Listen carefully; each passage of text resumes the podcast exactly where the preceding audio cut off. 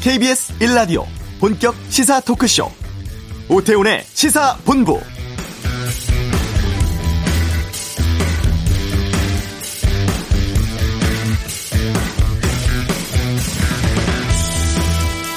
전공의들이 의대 정원 확대, 공공의대 설립 등 정부 정책 철회를 요구하며 집단 휴진에 들어간 지 오늘로 열 이틀째입니다.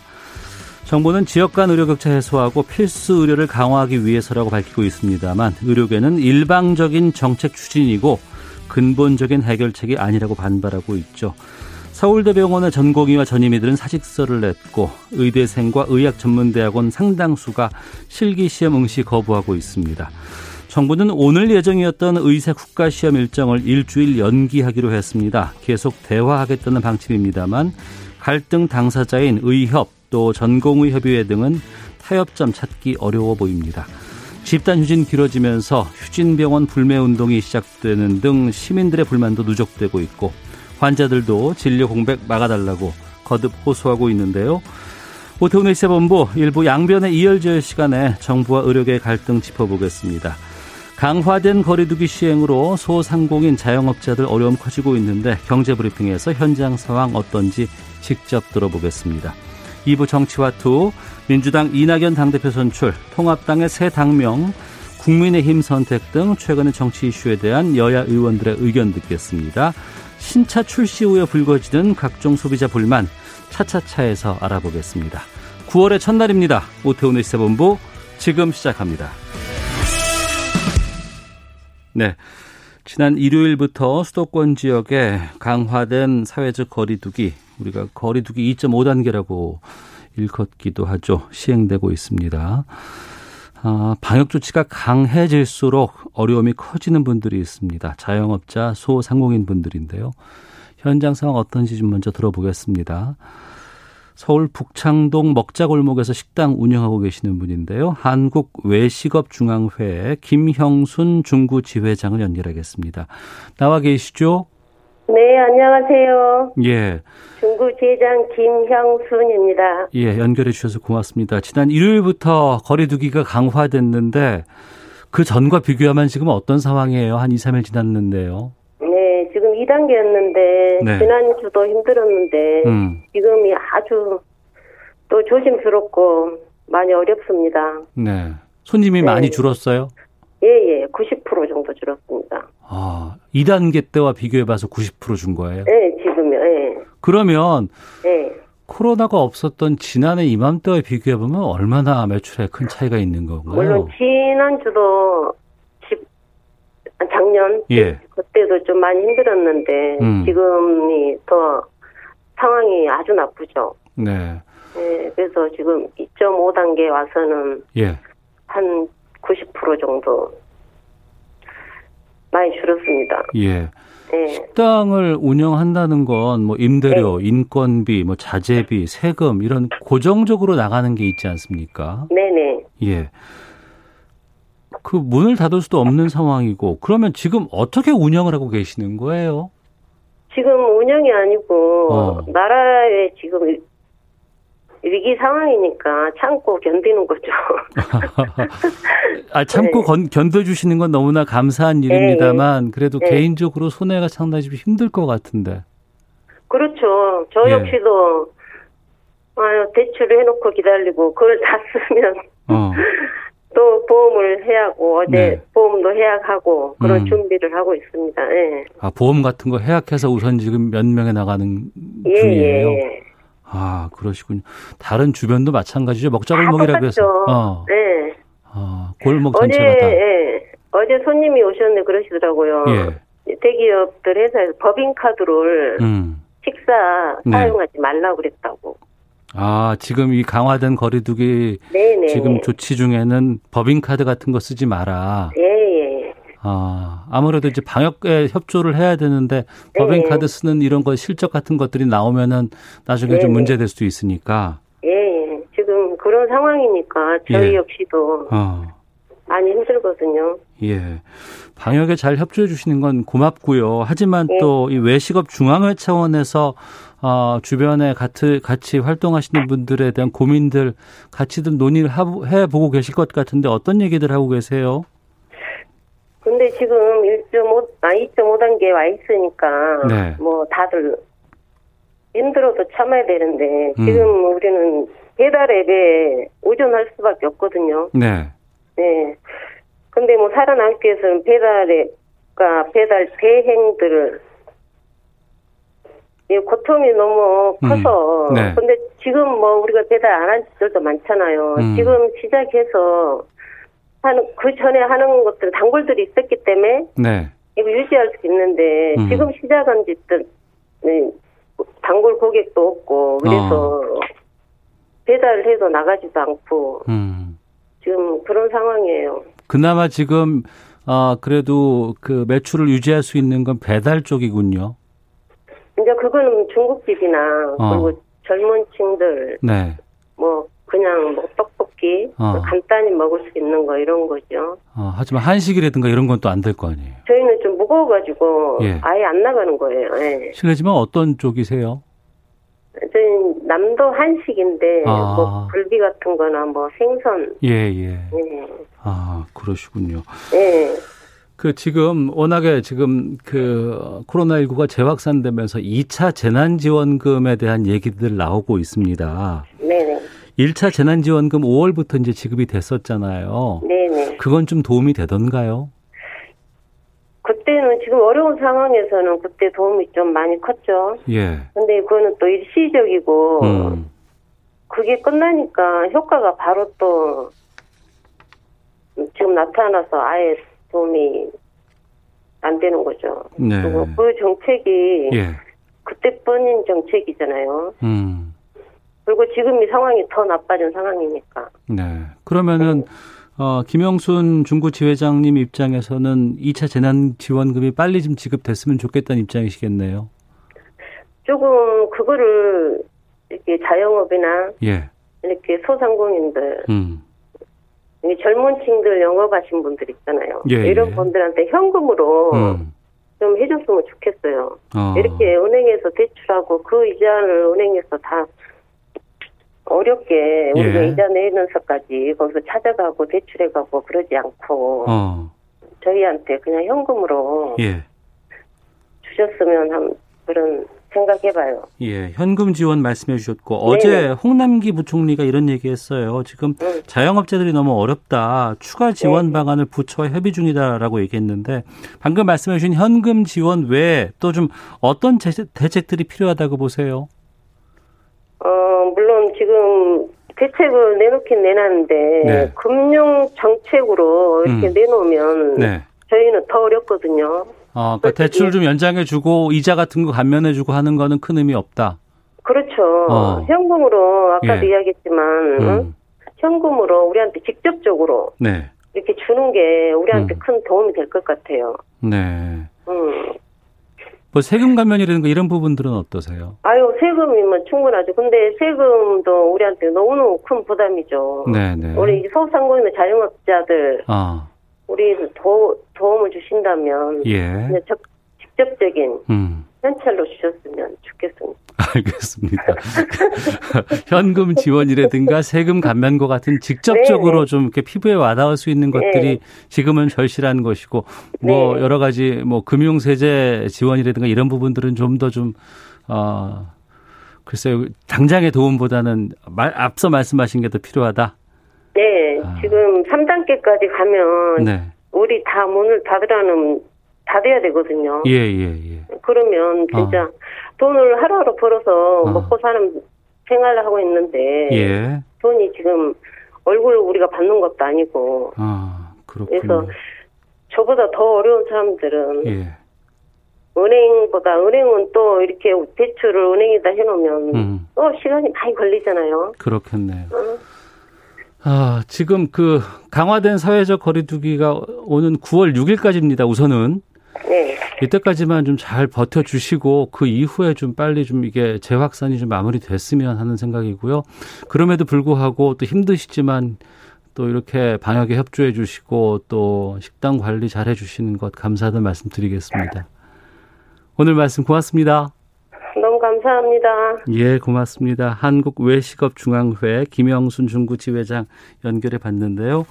청취자 신용숙님이 저도 자영업자입니다. 수족관 열대어 판매하는데 2단계 이후론 찾아오는 사람이 아예 없습니다. 맞아요. 현금 지원이 필요합니다. 저도 동감입니다라는 의견 주셨습니다.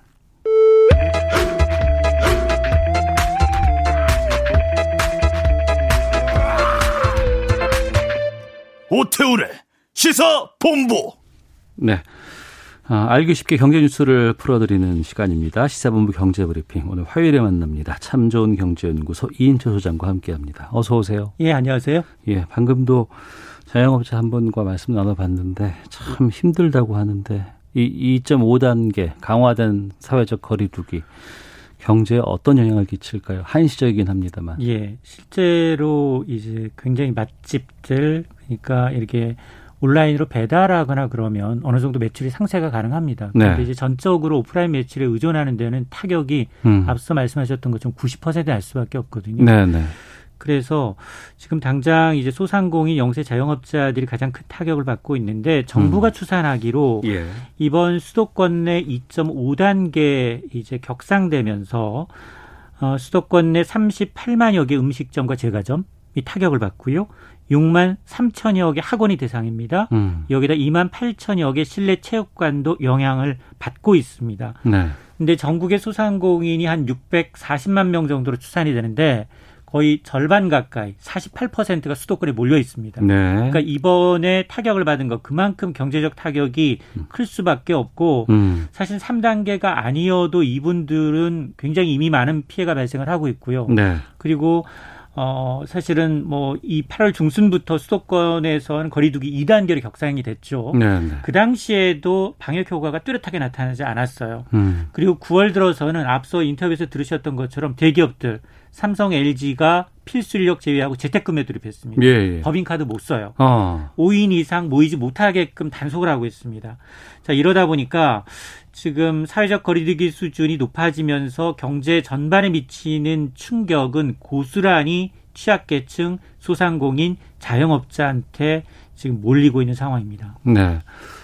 그런 일이 일어나서는 안 되겠습니다만 지금 워낙에 그 코로나 19 재확산이 막 퍼지고 있는 상황이기 때문에 방역을 위해서 지금 한 주간 이 극단적인 조치를 한 건데 이게 만약에 3단계까지 간다 그러면 또 경제 타격이 어마어마할 거 아니겠습니까? 맞습니다. 3단계로 격상이 되면 지금 수준에서 더 10인 이상 공적인 모임, 사적인 모임이 완전 금지가 됩니다. 네. 그리고 모든 스포츠 행사가 이게 무관중이 아니라 그냥 중단이 돼요. 그러니까요. 공연도 그렇고요.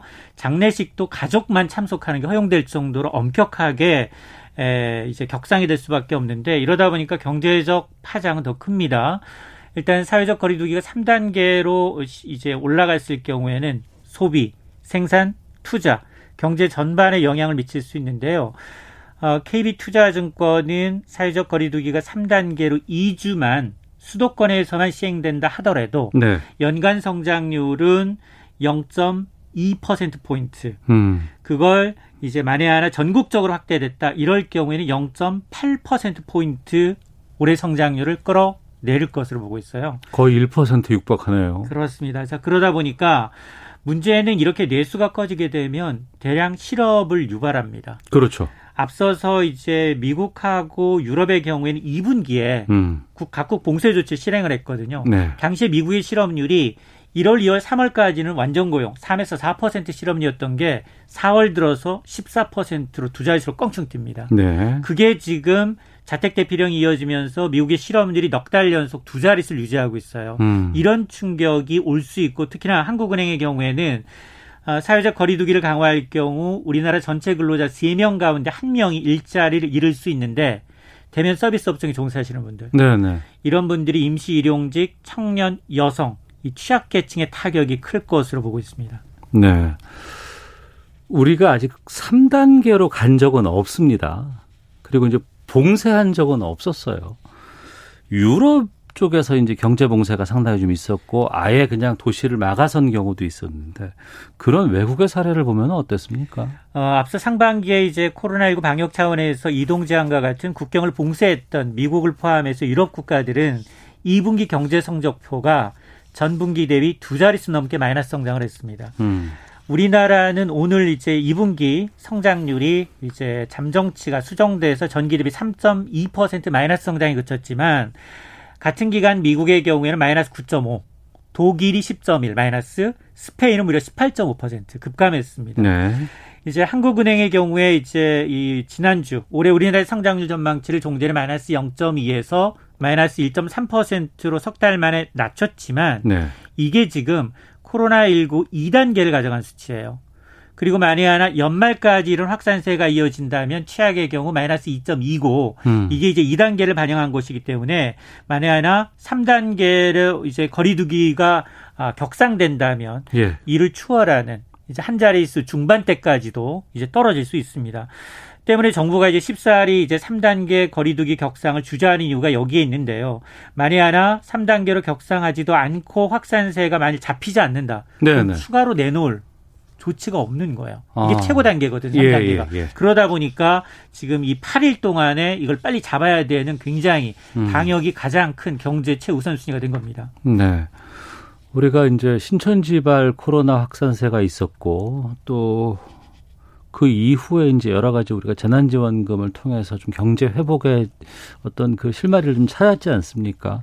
근데 이런 재확산이 되고 나니까 지금 2차 재난지원금 얘기 계속 나오고 있어요. 앞서서 이제 그 인터뷰를 해주셨던 분도 현금 지원 꼭 필요하다. 재난지원금 해주셨으면 좋겠다라고 말씀하셨는데 대상이라든가 시기에 지금 여러 가지 얘기가 나오고 있는데 어떻게 보세요? 여론조사 기관에 따라서 전 국민 지급이냐 선별 지급이냐 약간의 차이가 있는데요. 네. 갤럽의 평가는 선별 지급이 44%, 음. 전 국민 지급이 33%로 선별 지급이 우세했는데 네. 리얼미터는 좀 반대예요. 음. 전 국민 지급이 40.5%, 선별 지급은 36%로 오차 범위 내에서 전 국민 지급이 다소 우세합니다. 네. 사실 이재명 경기도지사는 국민 1인당 30만 원씩 지급해달라고 정부에 요구를 했는데 음. 이럴 경우 들어가는 재원이 15조 원 플러스 알파 정도. 네. 1차 추경이 한 14조 원이었거든요. 음. 거기에는 이제 일반 예비비가 좀 있었기 때문에 예. 이를 웃도는 규모입니다.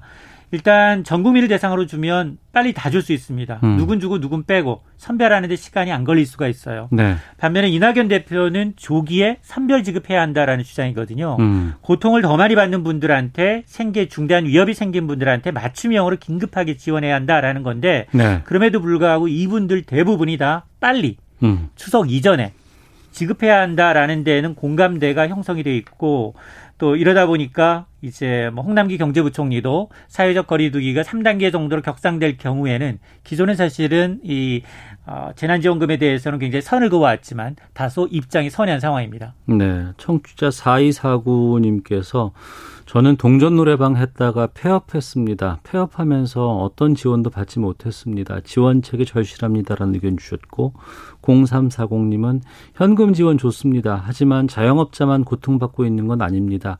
직장인들도 무급휴직 견디고 있습니다. 전 국민 대상으로 지급해야 합니다라는 의견도 있, 주셨습니다. 하지만 또 어, 전 국민 지원 또 반대하시는 분들도 분명히 좀 있거든요. 여러 가지 어느 쪽 얘기를 들어보면 또 다 이해가 맞아요. 돼요. 맞습니다. 좀 이럴 때 멸책 같은 게 없을까? 사실 싶은데. 모든 사람을 만족시키는 정책은 없거든요. 예, 그럼에도 예. 불구하고 지금 추석이 한 달 이내로 남았어요. 그래요. 빨리 지급해야 된다는 어. 건 맞거든요.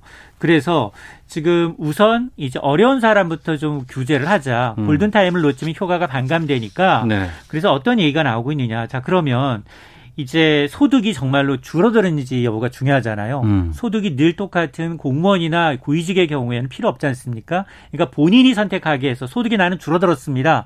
먼저 선택하게 하고 그런 사람들을 대상으로 해서 먼저 자발적으로 신청을 하면 재난지원금을 선지급한 이후에 네. 연말 증산 시 일정 부분 소득이 증감 여부를 따져보고 음. 아 실제로 소득이 줄어들지 않았다. 그럼 사후 정산으로 환수하는 방식도 검토해 볼 수 있다는 겁니다. 신청제 그러면? 그렇습니다. 어. 이게 독일에서 했던 방식이에요. 예, 예. 그러다 보니까 또 중요한 건 뭐냐? 정말 타격을 입으신 분은 이게 30만 원, 50만 원의 문제가 아니에요. 예. 지원 횟수 상관없이 음. 지원 금액을 더 늘리고 횟수도 더 늘리는 걸 검토할 필요가 있다라는 겁니다. 예. 지금 여기에서 사실은 뭐 국가 재정을 얘기하는데 지금은 전 세계가 똑같이 재정 상관하지 않고 우선 구제에 나서고 있거든요. 그러다 보니까 재정 여건은 조금 더 나중에 문제이고 지금은 음. 재정 건전성에 집착하는 것보다 것보다 오히려 선별적으로 이 타이밍을 놓치지 않는 게 더 중요하다는 얘기가 나오는 겁니다. 알겠습니다. 자, 참 좋은 경제연구소 이인철 소장과 함께했습니다. 말씀 고맙습니다. 네, 고맙습니다. 자, 이어서 이 시각 교통 상황 살펴보겠습니다. 헤드라인 뉴스 듣고도 오죠. 교통정보센터 이승민 리포터부터 갑니다. 네, 무더운 날씨에 사고와 고장난 차가 계속 발생하고 있고요. 작업을 하는 곳도 많습니다. 서울 양양고속도로 양양 쪽인데요. 상남 3터널 부근 작업 구간에서 승용차 관련 사고가 났고요. 이 사고로 정체되던 구간인 인제 졸음쉼터 부근에서 또 다른 사고까지 발생했습니다. 상남 2터널 부근부터 상남 3터널 쪽으로 정체가 심한 상태입니다. 서양고속도로 서울 방향으로는 석임제 부근이고요. 1차로에서 화물차 관련 사고가 나서 부근에서 부근 밀리고 있습니다. 중부고속도로 하남 방향은 서청주 부근 2차로와 갓길에서 승용차 관련 추돌 사고 처리하고 있습니다. 주의하셔야겠고요. 경기 광주에서 중부 3터널 쪽으로 2km 구간 정체는 작업 여파입니다. 청주 영덕고속도로 영덕 쪽으로는 속리산 부근에서 2차로와 갓길 맞고 승용차 관련 사고를 처리하고 있습니다. 부근 혼잡한 상태고요. 회인 부근과 구병산 하이펜스 요금소 부근 정체는 모두 작업 때문입니다. KBS 교통정보센터였습니다. 코로나19 신규 확진자 수가 어제 235명을 기록하면서 누적 환자 수가 2만 명을 넘어섰습니다. 위중 중증 환자도 하루 사이 20명 넘게 늘어 100명을 넘어섰습니다. 수도권에 강화된 사회적 거리두기 2단계 조치가 시행된 이후 수도권 이동량이 약 12% 감소한 것으로 나타났습니다. 방역 당국은 단기간 내에 확실하게 성과를 낼 수 있도록 거리두기를 철저하게 실천해 달라고 거듭 강조했습니다. 전국 전공의들이 집단 휴진을 이어가는 가운데 정부가 한방차벽 급여화는 현재로선 1년짜리 시범 사업이며 공공의대 신설과 관련된 세부 정책 사항은 국회 논의 과정에서 결정될 내용이라고 거듭 강조했습니다.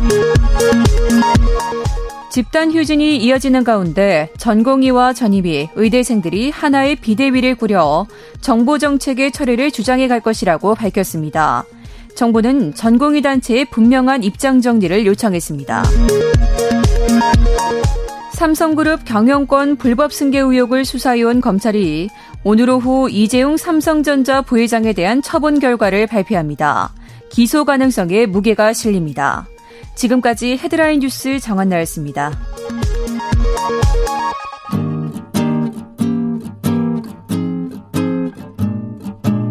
KBS 1라디오 오태훈의 시사본부 여러분의 참여로 더욱 풍성해집니다. 방송에 참여하고 싶으신 분은 문자 9730번으로 의견 보내주세요. 짧은 문자는 50원, 긴 문자는 100원의 정보 이용료가 붙습니다. 애플리케이션 콩과 마이케이는 무료고요. 시사본부는 팟캐스트와 콩, KBS 홈페이지를 통해 언제나 다시 들으실 수 있습니다. 많은 참여 부탁드려요. 네, 사회를 뜨겁게 달구는 이슈를 다뤄봅니다. 양변의 이열지열, 양지열 변호사와 함께합니다. 어서 오세요. 네, 안녕하세요. 예, 정부와 의료계 간의 갈등이 갈수록 지금 길어지고 골도 좀 깊어지고 있는 것 같습니다. 전공의들의 집단 휴진이 지금 거의 열 이틀째 지금 되고 네. 있거든요. 그동안 아, 지금은 어떤 상황인가요? 지금은 사실 이제 어제 문재인 대통령도 얘기를 하셨고 네. 이제 의사 국가고시가 원래 오늘부터 이제 치러질 예정이었었는데 예. 국가고시를 예. 일주일을 연기를 했죠. 네. 그래서 약간 좀 뭐 숨통을 좀 튀었다고 할까요? 음. 물론 근데 정부 입장이 그런 것으로 보이고요. 예. 어 의사협회 특히 이제 대한전공의협회 같은 경우에는 어, 무기한 휴업을 계속해서 하겠다. 음. 그리고 이 와중에 이제 그 어, 교수들, 의대 교수분들도 상당 부분 이제 본인들의 제자들에 관한 문제이기 때문에 지지를 네. 안할 수가 없다라는 입장을 밝히면서 어, 정부 측에서는 이제 원론적인 얘기를 하면서 공을 다시 의사분들께 돌린 상황이라고 보이지만 음. 의사들 의사분들은 정부가 달라진 게 하나도 없다. 네. 이제 기본적으로는 사실 여러 차례 소통이라고 해야 될까요? 뭐 음. 뭐 협의를 통해서 원점에서 다시 검토를 할 부분들은 검토를 하겠다라는 건데 어, 거기에 대해서 제일 이제 나온 게 한정혜 당시 이제 민주당 더불어민주당 보건복지위원장이었거든요. 예, 예. 상임위원장이니까. 예. 민주당 상임위원장이 그렇게 얘기를 한다고 그래도 음. 이게 정부에서 밀어붙이면 뭐 무슨 힘이 있냐라고 했는데 예. 마침 또 민주당 정책위 의장으로 올라가셨어요. 어. 예, 그러다 보니까 이제 당정청 협의회에서 정책위 의장이 가지고 있는 자리가 있지 않습니까? 예, 예. 그래서 어, 한정혜 이제 위원장의 뭐 목소리라고 할까 이런 부분을 정부 입장에서도 무시할 수는 없기 때문에 음. 조금 더 올라갔지만 네. 이제, 이제 의사분들은 정부가 확실하게 보증을 해라 어. 그런 입장으로 보입니다. 예. 오늘 오전에 정세균 국무총리도 여기에 대해서 입장을 좀 냈습니다. 네. 그리고 이제 계속 대화하겠다라는 얘기들은 좀 나오곤 있는데 그럼에도 불구하고 의사협회 쪽에서는 아니 또 계속 대화하자면서 좀 정부가 너무 강경하게 나온 건 음. 아니냐라는 음. 얘기하면서 이제 업무 재개 명령 네. 이 부분에 대해서 반발해서 서울대병원 전공이라든가 전임의 같은 경우에 사직서까지 네. 냈다고 하는데 이 업무 재개 명령이라는 게 어느 정도의 강한 조치예요? 음, 일 단 이게 모든 의사들을 대상으로 한 건 아니고요. 네. 특히 우리 이제 전공의 분들이 가지 많이 계신 데가 대학병원 같은 경우에는 중환자실, 응급실 그리고 음. 이제 일반 병실에서도 사실 실무를 굉장히 많이 맡고 있죠. 네. 최전선에 있는 분들이기도 하고 할 수 있겠죠. 그런 분들인데 그분들이 이제 중환자실, 응급실에서 일하던 분들마저도 이 파업에 동참을 하게 되면 음. 굉장히 심각한 어떤 국민들의 생명이나 건강에 위협을 가져올 수 그렇죠. 있기 때문에 예, 예. 이분들은 현장으로 다시 돌아가라라는 건데 어. 이게 일반 파업과는 다르게 의사들에게는 일종의 단체 행동권을 제약하는 건 맞습니다. 예. 그런데 예. 이게 뭐 당연하지만 일반 업종하고는 다르잖아요. 음. 직종과 다르기 때문에 어느 정도의 강도냐면 의사는 법적으로 환자의 진료를 거부할 수 있는 권한이 없습니다. 거부를 아, 하게 되면 예. 그것 자체가 불법입니다. 예. 그러니까 업무 개시 명령을 거부하는 것도 역시 똑같은 수준으로 봅니다. 그래서 음. 3년 이하의 징역까지 가능할 정도로까지 굉장히 강하게 두고 있는 거고요. 이게 예. 이제 의사라는 직업이 가진 사회적 책임을 강조한 어떻게 보면 이제 법의 규정이죠. 음. 그러니까 여러 가지 의사 표현 같은 것들 할 수 있고 집회라든가 이런 네. 것들 할 수 있습니다만 그러니까 일반 국민들로서는 아, 그래도 중환자실이라든가 네. 응급실까지 빼는 건 좀 그렇지 않을까라는 생각이 음. 들기도 하고 그러니까 지금 이제 어떻게 보면 이제 정부 정책에 관해서 특정 직종이 정부 정책의 정면으로 이제 반대를 하고 나선 겁니다. 그러니까 말씀하신 것처럼 반대라는 의사 표명은 충분히 가능할 수 있지만 네. 이런 식으로 파업 내지는 뭐 표현을 하기가 파업이라고도 얘기하기가 조금 어려운 게 노조가 아니기 때문에 파업도 사실은 아니지 않습니까? 네, 네. 따지면 집단을 추진을 하고 있는데 어, 대한민국의 어느 직종이 이런 식의 일을 할 수 있을까? 음. 정부 정책에 대해서. 음. 그거를 할 수 있는 건 사실 이, 저, 일반 국민들의 생명과 건강을 담보로 하기 때문에 이걸 할 수 있는 게 아닌가 하는 생각이 들잖아요. 음. 그러니까 응급실 중환자실 같은 곳마저도 막혀버리면. 네. 사실 이거는 굉장히 어찌 보면은 큰 뭐 국가적인 어떤 위난을 초래할 수 있는 거기 때문에 다른 직종이라면 할 수 없는 일. 근데 음. 사실 음. 이렇게 해까지 해야 되는가라는 물음을 할 수밖에 없는 그런 상황인 거죠. 어디 네. 누가 뭐 변호사들 파업한다 해도 이렇게까지 흔들리진 않는데 음. 이건 하루하루 정말 1분 1초가 어 정말 위급한 상황이니까요. 응급실 중환자실은. 네. 네. 그 서울대병원의 경우에는 이 서울대병원에 소속된 전공의의 94%, 그 전공이라면 뭐 레지던트, 네. 인턴이나 네. 레지던트급이고 전임의는 88% 가까이가 사직서를 냈다고 네. 합니다. 그 전공이 전임의의 사직서가 어떤 의미가 있는 그러니까 거예요? 이제 업무 개시 명령이 결국 그 본인의 일자리 일하던 곳으로 돌아가라는 거 아니겠습니까? 예, 예. 그런데 사직서를 낸다는 것은 아니 우리는 일할 자리가 없는데라고 맞받아친 겁니다. 어. 그러니까 뭐 사직서 냈으니까 일자리 돌아갈 자리가 없어졌기 때문에 예. 업무 개시 명령을 따르지 않아도 된다라는 건데 음. 다만 이런 경우에 사직서 같은 경우에는 사실 업무 개시 명령을 따르지 않기엔 편법으로 보기 때문에 네. 여전히 이제 개시 명령의 효과는 인정이 된다, 유지가 된다라는 게 또 정부 측의 입장이긴 합니다. 편법이라고 지금 말씀하셨는데 네. 사직서라고 하는 건 회사를 그만둔다는 거 아니에요? 네. 사표 낸다는 네. 거 아니겠습니까? 그러면 이분들은 솔직히 의사 되기 상당히 어렵고 음. 공부도 잘해야 되고 네. 또 공부도 오랫동안 해야 네. 되는데 또 오랜 시간 또이 음. 그 의사 수업도 받고 네. 해야 되잖아요. 네. 근데 이걸 지금 다 버리겠다는 건가요? 아니죠. 이게 이게 또 전문 직종이다 보니까 예. 서울대 병원에 내가 사직서를 냈다고 해서 의사가 아닌 건 아니잖아요. 음. 그렇지 않습니까? 예, 예. 그러니까 일반 직장인들 같은 경우도 이건 역시도 할 수 없는 일을 이분들은 하실 수가 있는 거죠. 어. 뭐 대기업 다니는 분들이 파업한다고 나 사직서 낼래라고 하면 정말 글자가 들어고 끝나는 거잖아요. 예, 예, 예, 근데 이 경우에는 사직서를 냈어도 여전히 의사인 거고 어. 또 현실적으로 그분들이 빠지고 나면 돌아온다고 하면 안 받을 수 있는 방법도 병원은 없잖아요. 음. 그러니까 어찌 보면 일종의 뭐 흔히 흔히 하는 표현으로 갑 갑일 수 있는 있기 때문에 이런 음. 행동도 가능한 상황이라는 거죠. 근데 그 참 사직서를 내고도 이제 코로나19 상황이기 때문에 네. 코로나19에 관해서만큼은 또 자원봉사 형태로 다시 또 일을 하겠다. 네. 이건 근데 이것만 봐도 그거는 이거는 굉장히 선의를 유지하고 있는 것 같지만 음. 현실적으로 코로나19의 중증 환자가 더 많을까요? 아니면 일반 중환자실이나 응급실에 이 환자가 더 많을까요? 그러니까 음. 환자의 생명을 두고 어느 쪽이 더 중요하다고 말할 수는 없는 거잖아요. 네. 숫자도 숫자지만 이쪽은 중하고 이쪽은 중요하지 않다라고 할 수는 없잖아요. 음. 그럼 이 응급실 중환자실은 비워두는 건 여전히 마찬가지이기 때문에 네. 그게 어떤 의미가 있을까 싶습니다. 어. 네. 그러니까 정부 정책 뭐 공공의료 강화한다거나 네. 의대 설립한다거나 네. 그리고 이제 지역 간의 이제 의료 격차 해소하겠다라는 건데 근데 꼭 이 시점에 네. 이걸 펼쳤어야 하느냐라는 음. 또 지적도 나오는데 네. 그 부분도 근데 이제 정부 측에서는 이게 갑자기 나온 건 아니다. 어. 그러니까 2년 전부터 추진을 해왔던 사업들이기 때문에 예. 이게 이제 예정돼 있었던 어떻게 보면 정책의 시행이라는 거고요. 네. 그리고 이 중에서 예를 들어서 공공의대 사업 같은 경우에는 정부에서만 정한다고 되는 게 아니라 음. 이제 국회에서 법안을 만들어서 통과시켜야 되는 부분이고. 아, 예, 예. 그리고 제일 저도 잘 이해가 안 가는 부분은 이제 한방 첩약도 의료보험으로 수가를 하는 건 시범 사업을 하잖아요. 네, 네. 그러니까 한 그 그러니까 어, 한의 병, 한방 병원에 가서 예. 약 처방 받는 거에도 예, 처약들 예, 예. 그 처약이라는 게 이제 그 우리 한약은 다리 있는 약 예, 같은 게죠 그것도 의료 보험을 해주겠다는 건데 음. 이것도 의사분들이 반대를 하면서 이게 또 철회하라고 하셔서 예. 일단 이게 이거는 의사분들이 이렇게 왜 얘기를 하신 걸까 싶기도 하고 잘 음. 모르는 음. 입장에서 네네. 두 번째로는 이것도 이제 국민의료보험공단에서 정하는 거기 때문에 음. 저기서 어, 논의 기간만 8개월이 넘게 걸려서 정한 거거든요. 네. 그러면 이걸 정부에서 일방적으로 추진할 수 있는 것도 아닌 거거든요. 음. 독립국에서 만든 거기 때문에 네. 그런 부분에 있어서 정부도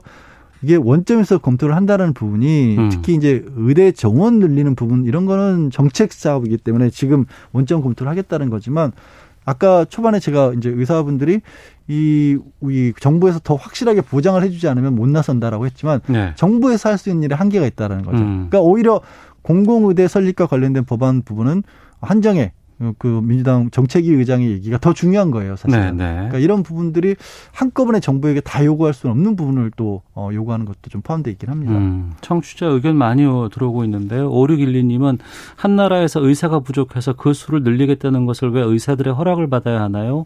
국민의 생명을 담보로 한 특. 정권층의 이기주의로 보입니다. 8902님은 중진 의대 교수들이 제자들 지지 성명만 낼 게 아니라 전공의들과 정부 사이에 의견을 중재하는 노력을 해줘야 하는 것 아닐까요? 라는 의견도 주셨고 9976님은 의사들도 오죽하면 이렇게까지 할까요? 정부가 일방적으로 정책을 밀어붙이면 안 됩니다. 라는 의견 주셨습니다. 글쎄요, 지금 또 코로나19가 재확산 음. 시기고 많이 좀 걱정도 됩니다. 네. 그래서 정부에서도 일단 일방적으로 밀어붙이지 않겠다, 원점 제공하겠다는 입장을 다시 한번 오늘도 밝혔고요. 예. 아까 이제 정석윤 총리도 그 얘기 하셨다고 하는데, 음. 그러면 정부 쪽에서는 대화 창구를 의사 쪽에서도 좀 단일화 해달라는 겁니다. 단일화? 그러니까, 그러니까 의사협회도 있고, 예. 대한 전공의협회도 있고, 음. 그러니까 어떻게 보면은 하나의 저 결집된 노조와 같이 네. 이쪽하고 얘기를 하면 끝나겠다라는 게 없는 거예요 지금. 아, 그러니까 의사 그러니까 의사협회는 뭐 개원이들도 있을 네, 것이고, 개원이들도 있을 것이고, 뭐, 뭐 병원 소속도 있을 거고, 그러니까 예. 의료계라고 하는 부분들도 뭐 병원협회, 의사협회 또 간호사분들도 있는 거 굉장히 넓잖아요 범위가. 그리고 지금 의대생까지도 또 의대생까지 또 있단 말이에요. 예, 그러면 예. 정부 입장에서 누구랑 어떻게 얘기를 해서 단일하게 결론을 낼 수 있을 것이냐 아. 이런 부분도 또 난점으로 작용을 하고 있는 거죠. 예.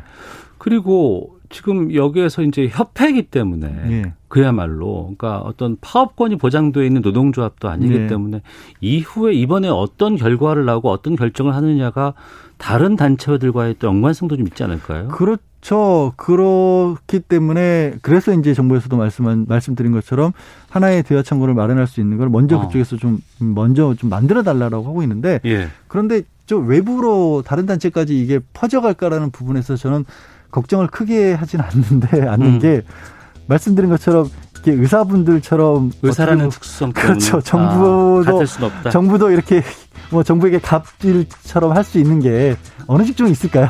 알겠습니다. 비자는 가능하신가요? 양변의 이열지열 마치도록 하겠습니다. 양질 변호사와 함께했습니다. 고맙습니다. 네, 고맙습니다. 잠시 후 2부 정치화투로 돌아오겠습니다.